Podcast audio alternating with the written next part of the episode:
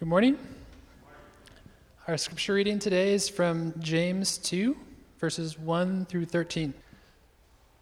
My brothers, show no partiality as you hold the faith in our Lord Jesus Christ, the Lord of glory.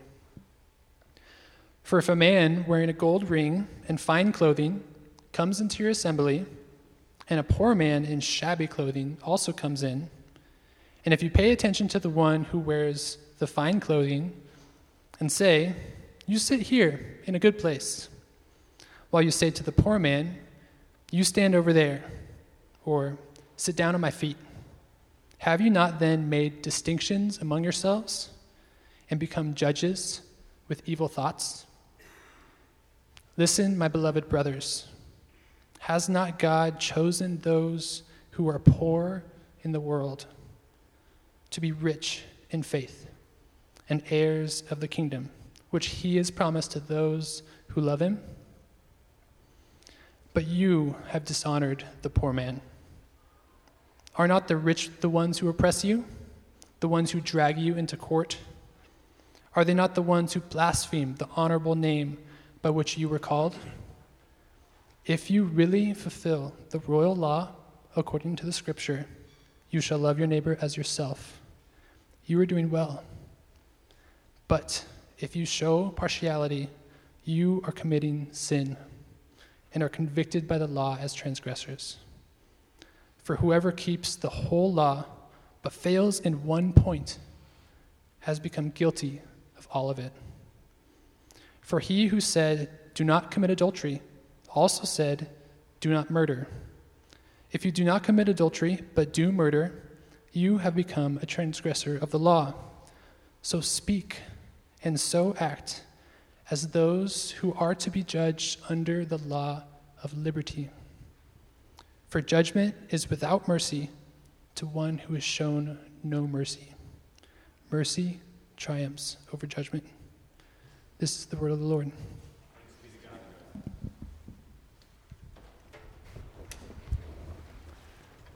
Thanks, Dakota.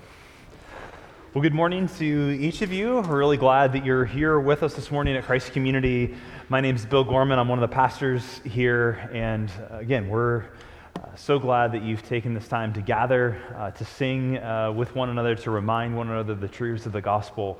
And we want to continue uh, in doing that now as we uh, look at this passage from the book of James as we continue in our series in this letter that James wrote. And so, as we do that, as we continue worshiping in this way, I would love uh, to just pause briefly and ask in prayer for the help of the Spirit to understand and apply and hear these words to us.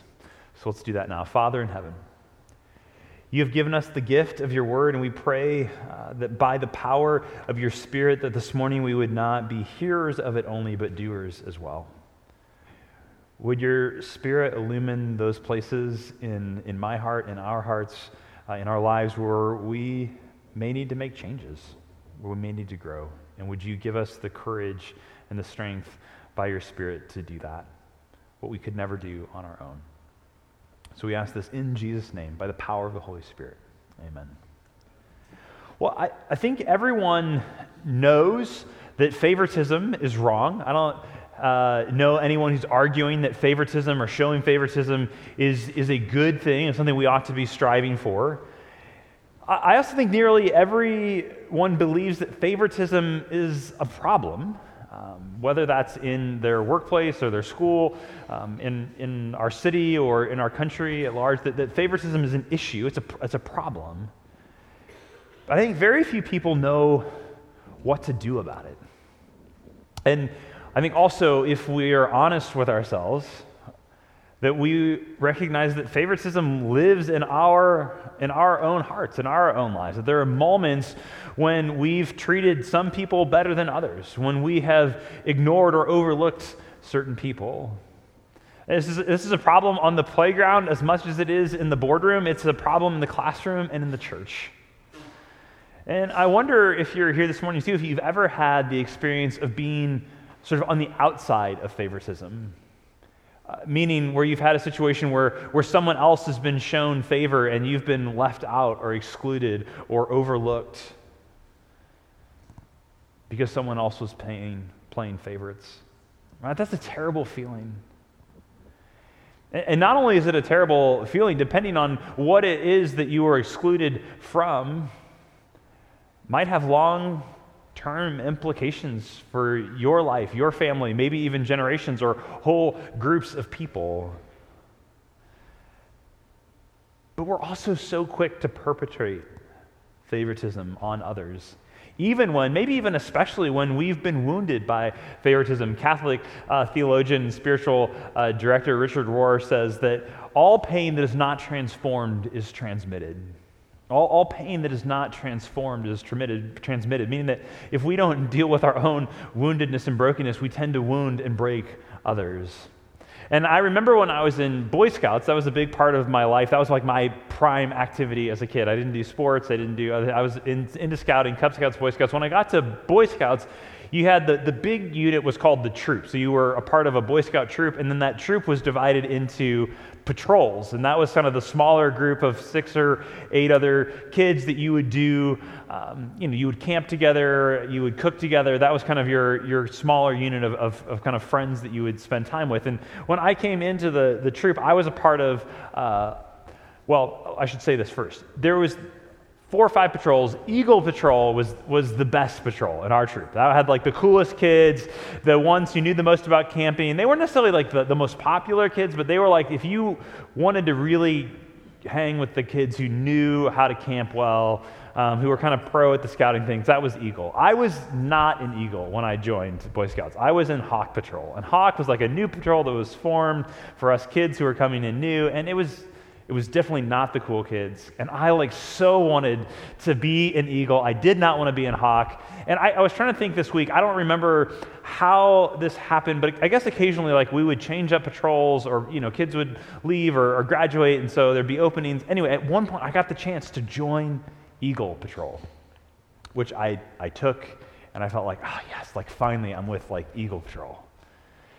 And, you know, instantly though, as soon as I was a part of Eagle, I was like, I definitely don't want any of those other hawk kids coming into our patrol or just any other. New, it was like amazing. Like overnight, I had this super protective, like, this is like my group and I don't want to let anyone else in.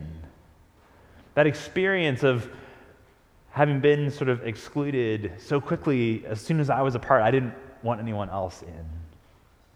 So, favorites is the problem.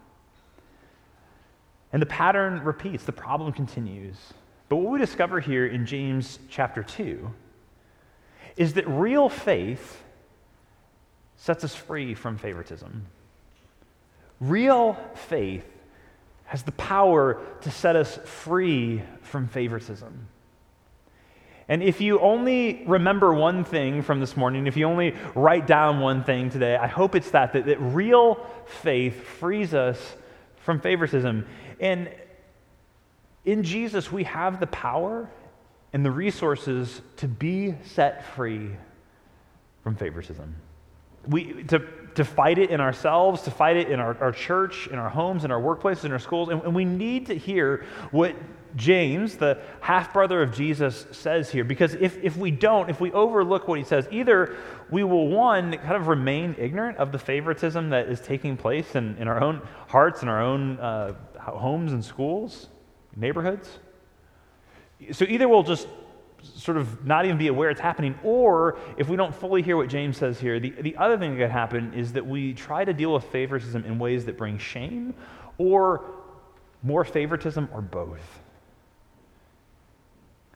But real faith can set us free. Real faith doesn't play favorites. And so I'd invite you to grab one of the Pew Bibles in front of you if, if you haven't already, or um, if you pull out your phone and just type in James and the number two into your Google search field, you'll, you'll bring up a, a passage, uh, or a website that will have that passage in it, and you can follow along. I'd love for you to, to follow along with me here. And we're in this series in the book of James, which is a letter written by pastor, James. James was the pastor of the Jerusalem church. Uh, after Jesus' resurrection, James was Jesus' half brother. Uh, he grew up with Jesus. He didn't believe in Jesus until after the resurrection. But now he's a pastor, he's a leader in the church. But the Jerusalem church, primarily made up of Jewish people, has been now been scattered uh, after most likely the persecution, um, the martyrdom of Stephen, who was another early church leader, but he was killed for his faith. And it tells us in Acts chapter 11 that then a lot of the Christians who were in Jerusalem fled. And so James, as the pastor of these scattered Jewish Christians, is writing this letter to help them to hold on to real faith not just real belief or real doctrine, as important as those things are, but in some ways, believing the right things, believing the right truths is the easy part. What James really wants is real faith. That is whole life transformation that actually changes what we love, that begins to change us at the level of what we desire, what we want, what we long for, how we live and maybe most importantly for the passage that we're looking at this morning, how we love one another.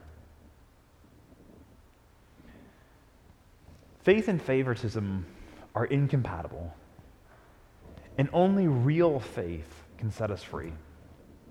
So, all freedom comes, as Jesus taught us, right, through knowing the truth.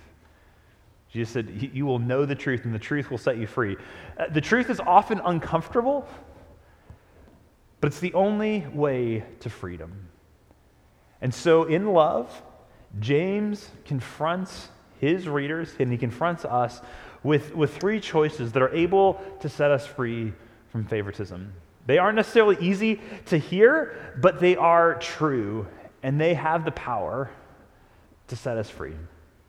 So let's take a look this morning. The, the first loving choice that James confronts us with in this passage is this that you can favor the rich or you can trust Jesus. You can favor the rich or you can trust Jesus, but you can't do both. Uh, listen to what James says here. This is chapter 2, the beginning of it, verse 1. It says, My brothers and sisters, show no partiality, no favoritism, no prejudice. All those are legitimate translations. No partiality as you hold the faith of our Lord Jesus Christ, the Lord of glory. For if a man wearing a gold ring and fine clothing comes into your assembly, and a poor man in shabby clothing also comes in, and you pay attention to the one who wears fine clothing, and say, You sit here in a good place, while you say to the poor man, You stand over there, or you sit down at my feet. Have you not then made distinctions among yourselves and become judges with evil thoughts? I told you, James is not like, he loves us, but he's also willing to say, when you do this, you have evil thoughts. Not just like, oh, your thought, your thinking's a little off. He's not afraid to say, this is actually evil thinking. Evil thinking. But remember, freedom is the goal here. So, so stay with me. Even though James has just told us that our thoughts are evil, stay with me here. And, and let's focus on this, this first part for a moment. Because the situation isn't, isn't complicated, right? It doesn't take a lot of imagining to put ourselves in the place of, of the church that James describes here, right? Imagine uh, that you are here at the Brookside campus, and maybe you're serving on the greeting team that morning. So you're, you're standing at the door, one of the aisles, or maybe you're at the, the hello wall helping to, to greet first time guests. And hopefully, if you are, are newer to Christ's community, you had someone greet you well and, and point you where you should go this morning. But, but imagine you're serving on one of those teams. And you see a nice car pull into the parking lot, and as someone's walking there, you're like, wow, it's kind of a tall person. They're pretty well built, and they get closer, and you realize, oh no, it's, it's Patrick Mahomes. He's here at the Brookside campus. You got to imagine it's like a Monday night game, right? So he has Sunday morning off, and you know, actually, from what I understand, he actually doesn't live that far from here, so it could happen, right? Pat Mahomes wakes up and is like, I think I'll go to church this morning, maybe check out the Brookside campus. Walks in, And of course, you immediately greet him, you welcome him, you, you point out where the restrooms are, children's ministry is at. Do you need to take, take uh, anybody down there? Okay, good. Um, you, you make sure he has the, the nice, comfortable seat, to make sure that, that no one else is kind of crowding around him. You, you make sure to have him sign your, your real faith companion book. You know, you get the, you the autograph in there. Make sure he has one that he can follow along with. And you just pull out all the stops to care for him after the service, you, say, hey, hey, Pat, can I, can I go pull your car around for you? Maybe because you want to drive his car, but you just want to care for him so well. And you just spend all morning fawning over this guy. And you do for, for Pat, for Patrick Mahomes, what, what you would never have done, and, and actually couldn't have done for everyone else there that morning. And, and that right there is, is the problem. You're, you're doing for that person what, what you couldn't even do for everyone. Because James tells us here that we can favor the rich, read the, the, popular, the known, the famous, the powerful, or we can trust Jesus, but we cannot do both. Now, the context in which James is writing this in the first century in Jerusalem, the economic situation is different than where we are today. There wasn't really a, a middle class. You had people who had wealth who typically owned land, and then you kind of had everyone else, whether you were f- free or slave. There wasn't really like a, a middle class group. You had those who were wealthy, who had power, who owned land. Um, it was very much more of a, of a zero sum game. This is a different economic situation than we live in. And it was a, a kind of a, a, a patron client, is what they would talk about. So you would have to gain favor from those who were landed, from those who had influence to get things done in the ancient world. You needed influence to get that contract, to meet the other people who you needed to make connections with. So it was natural in that kind of patron client economic system to cuddle up to those who were wealthy. Now, our economic system is slightly different today, but at one level, like, this is still the same, right? It's like, aren't, aren't we tempted to treat the powerful, the influential, the wealthy better than others? To say, oh, this person can give me the contacts I need to make my business thrive, so I'm going to treat them differently than my other friends. This person makes me feel good about myself, feel popular or loved or, or cared for, so I'm going to, to make fun of those other people they don't like just so that I will fit in with them. And you know, whenever we do this, whenever we find ourselves tempted to show favor in some way, whether it's in our church family or in some other context, maybe in our family, family, or when a particular employee or student over another, a friend over another, we need to pay attention in those moments when we realize, ooh, I think I have been treating someone different, or I feel the tug to pull towards treating someone different. We need to stop in those moments and be curious. Not, not condemning at first, but at least at first be curious. What is going on there? Because that pull, that draw, that temptation is an indicator. It's an indicator that we may believe in sort of the core of who we are, the deepest part of who we are. That that person or that group of people, that type of person that we're tempted to show favor to, that, that we believe that they have something that Jesus doesn't. That there's something that they can give us that Jesus can't. Again, maybe we don't consciously think that in the moment, but it's an indication that maybe deep down, that functionally that's what we believe is true, that there's something that we can get from that group or that person or that kind of person that we think that Jesus can't give us. And this is why favoritism is such a human problem. It's why we're so tempted to play favorites, because we all have core longings that deep in our hearts we, we need to have men. And, and they're good things. But they can so quickly turn into idols. Um, a number of people have written on this, David Powlison, others. Pastor Tim Keller calls these root idols. Uh, that we are tempted to meet outside of Jesus. So here are four kind of root idols uh, there's power, control, comfort, approval. And again, these things in and of themselves, they, they're actually good things. They're good desires, the longings that God has placed into our hearts. A, a longing uh, for power is a longing for influence or, or, recognition. We are made in the image of a God who is powerful and created and has made us in his image to rule and reign with him.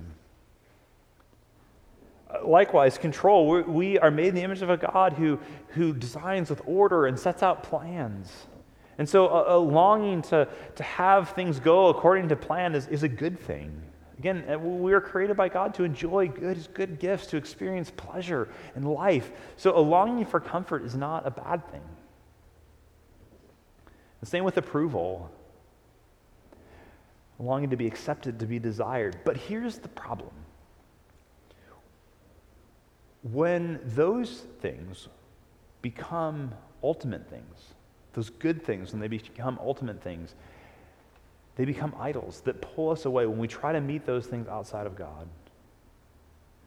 And they can draw us to, to play favorites because when we have those things in our hearts as ultimate things, we can be tempted to look at other people to get those needs met.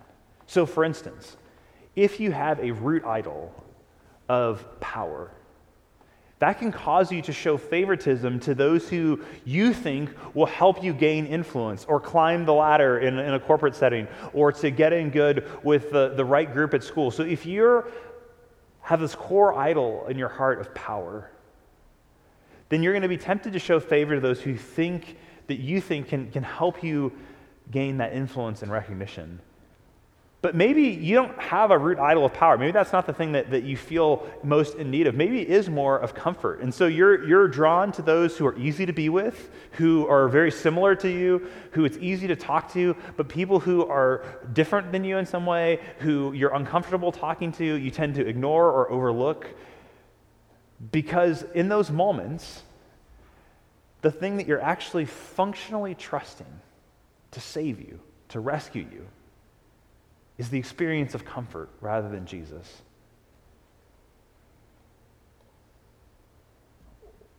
And you could play this out with the other two as well, right? Approval, right? You, you so want the approval of a particular kind of person or group of people. And, and so rather than recognizing that in Jesus you are already loved and accepted by the one person whose opinion of you truly matters, the God of the universe. We show favor to those who we think will give us the approval we long for and end up excluding others. You see, this is why the gospel isn't just about the beginning of sort of getting into the Christian life, but it transforms all of it because it undoes these root idols. That when we recognize that in Jesus we have the one who is humble, who exalts the humble. We don't, we don't have to fight for our own power and control, but we can trust Him to, to raise us up at the right moments and to give us the influence in the places, even if it means long seasons of obscurity, that we can trust Him to give us the power at the times that we need. That He's the one who's in control, that, that we have all the comfort we need in Him so that we can step out into to places of difficulty, knowing that He's always promised to be with us, even when we're uncomfortable, even when we're afraid. So we have to ask the question whose favor are we after? And I think if we really took a moment and thought about this, there's someone in our lives that when they walk into the room that we're ten, you know we, we tend to sit up a little bit straighter listen a little bit better work a little bit harder that we're more tempted to bend the rules for more likely to compromise boundaries our, our standards and our practices for them because we think maybe they can meet one of those core needs Again, it's, it's not out of the goodness of our hearts that we treat them that way, but because we want something for them. This is the kind of the dual um, problem with favoritism. Not only does it sort of diminish those who are on the outside, who aren't receiving the favor, but even those who are being shown favoritism, it's not because of who they are as an image bearer, it's because we want something from them. But real faith sets us free from favoritism by liberating us from the need to get approval, power, comfort, recognition, control from others. Because when we have those things met in Jesus, we're able to treat everyone, rich or poor alike, easy to talk to or not, with dignity and mercy. Which leads us to the next choice that we're confronted with in this passage. So imagine again the scenario we had earlier. You're, you're greeting on a Sunday morning and you kind of are looking down the street, the parking lot, and you see someone pushing the shopping cart in there and it's full of junk, and you see them walking up to the building. And as they walk in, you say hello, but you kind of mostly are just hoping that they'll move on. And, and, and they have to ask you where the restrooms are, and they have to ask you to introduce them to a pastor, all that stuff and you reluctantly show them around, but you're kind of keeping a close eye because you don't want them to take, are they going to take too much stuff? Are they, you're just kind of ready to be taken advantage of in that moment.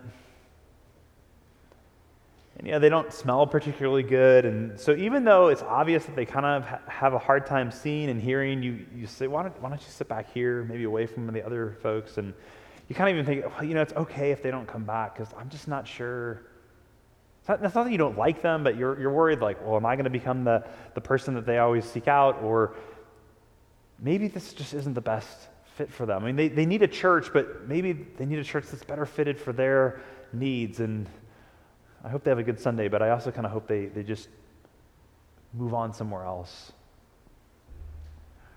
The, the, problem is that how you, you felt about Patrick Mahomes the week before is exactly how Jesus feels about that person he's ecstatic that they're there. Because as James points out in chapter 2, verse 5, he gives us this choice. You can either ignore the poor or love who Jesus loves. So listen again to verse 5 here. Listen, my beloved brothers and sisters, has God not chosen those who are poor in the world to be rich in faith and heirs of the kingdom? Which he has promised to those who love him? Now, listen, God loves everyone. And James is not saying that, that God somehow plays favorites with the poor or only shows grace to poor people. Far, far, from it. In fact, we know from James chapter 1 and verse 10 that there are materially wealthy people in these congregations that James is writing to. God does not play favorites, but God has chosen those who are poor in the world, meaning, according to the world, those who are viewed as less than, to be rich in his kingdom. And James knows, and his readers know, that lots and lots of poor people, discarded people, ignored people are coming to faith in Jesus. And that may look like favoritism to the world, but only because the world has never shown favor to these people. And God's love for the poor says less about him and his priorities than it does about us and ours. James is reminding us that the very people, the same people that we tend to overlook, to ignore, to avoid, and to judge, are the very people that Jesus goes out of his way to welcome into his spiritual family. And again, this is all over the Bible. This is not just James. He's not the outlier in this. This is, this is across the whole story. This is Paul. This is Moses. This is, this is Jesus. That the people that nobody wants to be around are the very people that Jesus seeks out. And this is hard because, because it pushes us outside of our comfort zone. And I'm, I'm the first one to, to say, this is difficult for me. Really difficult for me. I mean, it's great in theory, but like in practice, when there are people or needs that are uncomfortable, it's a lot easier just to move on than to stop and to say, what is really required of me here? It means asking the question, I think, for all of us of, of who do we not want to serve? Who on a Sunday morning do you find yourself wanting to avoid talking to? Uh, who at school do you not want to sit by? Those are the people who Jesus has particular care for, particular affection for. Now, at the heart of this desire is not to serve as a, this, excuse, the, the heart of this desire not to serve, of this reticence to serve, is, is that we're making a judgment, an evaluation on our part. And that's what James says. This language of judgment is all over this passage. That we're, again, maybe not fully consciously in the moment, but we are effectively making a judgment that, that a person that we're uncomfortable with is, is less important, less worthy, that they are worth less than someone else. I think another thing that is difficult for me in these moments, when I find myself in them, is that, that I think if I were to love and care for and serve this person in some way, that, that there wouldn't be enough for me or for my family or for my people. I, I, I think I so often approach those things with a scarcity mentality, right? That, well, if I were to take time to help this person, then I wouldn't have enough time to get the things done that I, that I need to do. Or if I were to, to give away this, this money to meet this need, that why don't, then I wouldn't have enough. And, and again, being poor in this sense, Jesus talks about in the Sermon on the Mount, it can be more than just materially poor, right? In the sense we're talking about. Not just about having a lack of material resources, but it is mostly that, I think, for James in this passage. But it does also mean people who are hard to love for one reason or another. And that often has to do with their material circumstances. But, friends, we serve the God who made the heavens and the earth, who fed 5,000 people, right? With like the equivalent of a You Pick Two lunch from Panera. He's fed over 5,000 people. And so, in those moments, I, when I think if only I had a little more money or a little more time or a little more courage or a little more wisdom, then I would help. Real faith steps into those places of vulnerability and lack and expects the fish and loaf multiplying power of Jesus to show up and meet our scarcity with his abundance. Because, friends, that's what real faith is. That's what James is getting at with this real faith is that you say, in this moment, I feel like I cannot meet this need. I cannot have this conversation. I, I cannot help this person. And then you say, but I'm going to obey Jesus anyway. And you take a step forward and that, this, is, this is what real faith is saying, I do not have the ability to do this on my own, but I'm going to trust that if I obey Jesus, that He and His power and His resources will meet me there and will show up.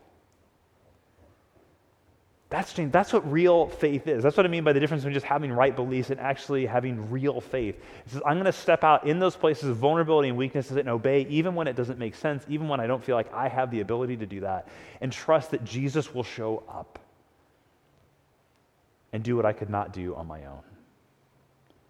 Real faith sets us free from favoritism because in real faith, Jesus sets the agenda for our loves. And the more we come to love what he loves, the more we come to know and treasure him, and the more we have access to his power to obey, which in turn leads to more joy and more freedom. And the mercy that we have received from him and in him is the place where the real explosive power comes to break the chains of favoritism. Which leads us to the final choice that James presents for us this morning that is at the heart of favoritism. And that is that you can justify yourself or you can receive mercy.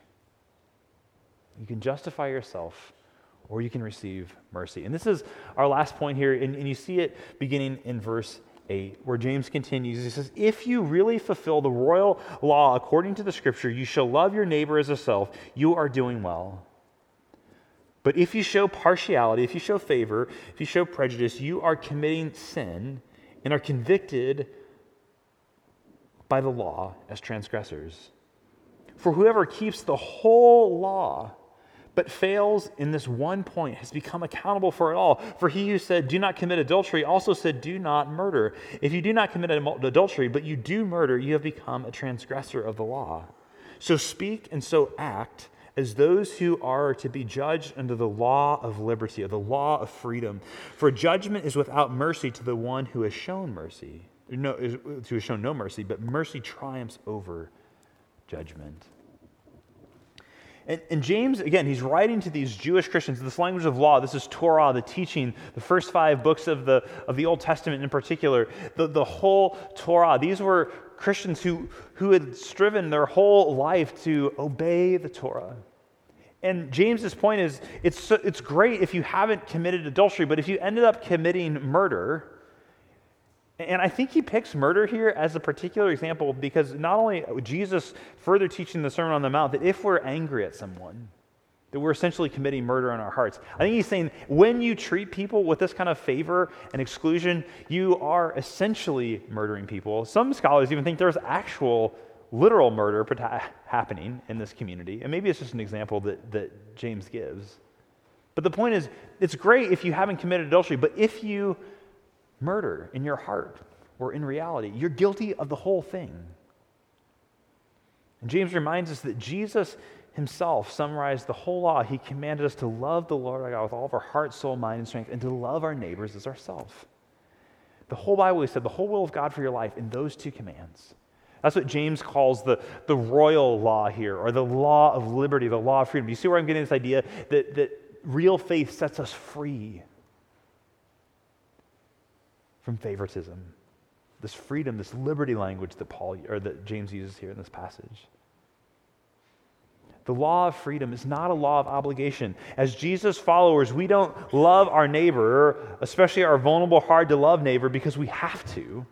We do it because we know that our faith, when it works itself out in love of others, is a response to the love and freedom that we have received in Jesus, which liberated us from the consequences of sin and death. A law of liberty on the heart. That's what Christians do. That's what real faith is. And we will be judged by it. Our ability to love our neighbor, to serve one another without favoritism, is a sign that we have received mercy from Jesus. And this is really where James has been going all along. That the real problem underneath all the other ones, the real thing that's at the heart of this favoritism, is that we're trying to justify ourselves, that we stop seeing ourselves as those who are in need of mercy. This is the real problem underneath all the other ones. That anytime we show favoritism to the rich among us, that we show indifference or neglect to the poor among us, we have forgotten how much we have received in mercy from Jesus. That we've lost touch with our own poverty, our own vulnerability, our own unloveliness, that the Lord of the universe has dealt with on the cross of grace. Because the more we internalize and trust and believe in Jesus' mercy, the more mercy, the more love, the more compassion and service will be evident toward others in our lives. There's a direct relationship to how much we love and how loved we are and how much mercy we show and how much mercy we have received. And this is why Jesus always points out that the ones who love him the best are always the ones who have received the most mercy. And Jesus' point is not that the, the sinners and the tax collectors and, and the others need more mercy than the religious teachers and the Pharisees and scribes. It's Not that they need more mercy, it's that they're willing to receive more mercy than the others. The scribes and the Pharisees, and the, they, they needed just as much mercy, but it's the, the tax collectors, the poor, the excluded, the outcasts who receive more mercy for Jesus. And it's why they are always given us such examples of faith. Why James, at multiple points in his book, is going to point out that they are pictures of this kind of faith. Because they know their need for mercy, they receive more mercy. It's those of us, which is probably many of us, if not most of us in this room, who seem to have all that we need, who are most at risk of forgetting how much mercy it took for us to be a part of this family, to be in this room right now. There can be moments when we find at the edges of our thoughts these kinds of things creeping in. That we feel better about ourselves because, well, at least we're not poor. We're not that broken. Or we're natural citizens. Or we're not a single parent. Or we're not an addict. Or we're not on unemployment. Or at least unpopular. But the moment that those little tendrils of thought start to creep into our thinking, we must instantly reconsider and combat those thoughts with the truth that we are in desperate need of grace, that we are rebels, that we are outcasts, that we are exiles, that we have only been brought near by the blood of Jesus on the cross. And friends, Jesus' kingdom is free of favorites because Jesus' kingdom is full of people who know that they are in desperate need of mercy and have received that mercy from their king. And those who are forgiven much love much and are free.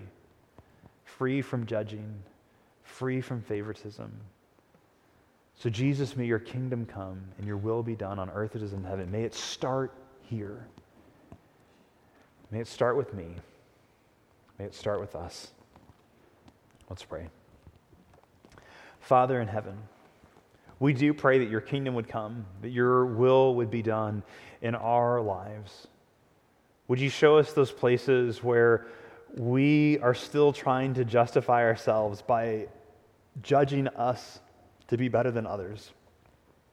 The places where we still, rather than looking to you for mercy and acceptance and comfort and control and power, that we look to others to meet that need and, and end up excluding and treating others poorly. Would you set us free? Especially now as we turn to the Lord's Supper to taste and touch the goodness of the gospel, would it break the bonds of favoritism in our hearts? In Jesus' name we pray, by the power of the Holy Spirit. Amen.